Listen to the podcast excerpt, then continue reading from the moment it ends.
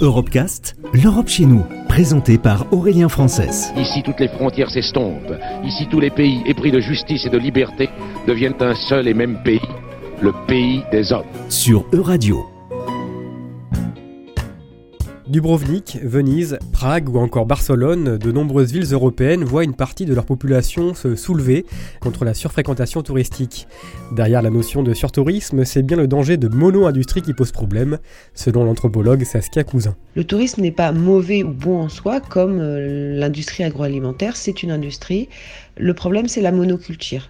Et donc, à un moment donné, l'over-tourisme ou le surtourisme, c'est lorsqu'une industrie devient monopolistique et qu'elle écrase euh, toutes les autres et qu'elle donc va avoir des effets sur les territoires et les villes. C'est-à-dire que le tourisme, euh, cette industrie n'est plus au service euh, d'un territoire ou d'une ville, mais c'est le territoire ou la ville qui devient au service du tourisme ça devient une industrie monopolistique et que l'ensemble des autres entreprises, services, industries vont se mettre au service de cette industrie-là, et que donc tout ce qui va pouvoir s'adresser euh, aux habitants, aux gens qui travaillent, qui viennent pour une courte période, notamment pour le travail ou pour d'autres raisons, va disparaître.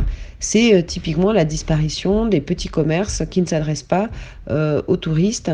C'est aussi toute la question foncière ou en ville immobilière puisqu'il y a une bascule, hein, et on l'a vu dans de nombreuses villes dans le monde, et plus récemment à Paris, avec ben, finalement l'ensemble du logement, euh, des studios de petite surface, logements étudiants, qui vont disparaître de l'offre de location, notamment pour les étudiants, au profit des locations courte durée.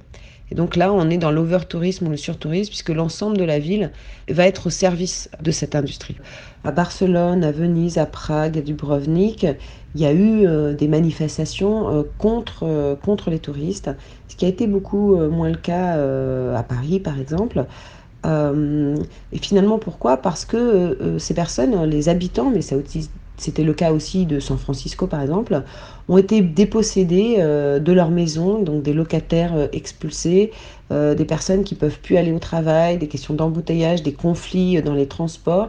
Les manifestations contre l'industrie touristique étaient d'abord adressées aux locations courte durée qui finalement avaient pour effet d'expulser les locataires des quartiers populaires euh, comme ça a été le cas par exemple euh, à Barcelone.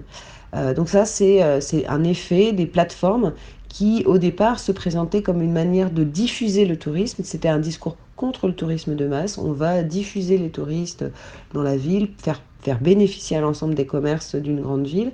Et puis finalement, en fait, l'effet réel, ça a été euh, la spoliation, euh, en tout cas pour les locataires des quartiers populaires qui ont été expulsés au profit de, ces touristes. Pourquoi les municipalités euh, ont mis du temps à réagir? Parce que l'industrie du tourisme amène des devises, hein, des taxes, qu'elle est très valorisante d'un point de vue, en tout cas elle l'était d'un point de vue symbolique, politique.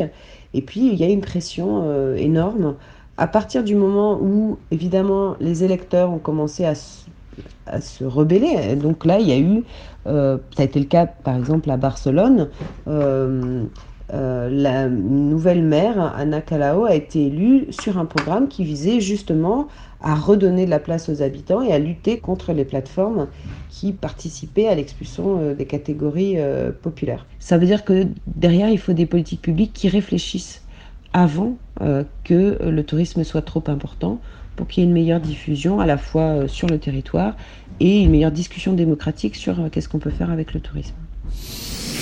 Retrouvez l'intégralité des Europecast sur euradio.fr.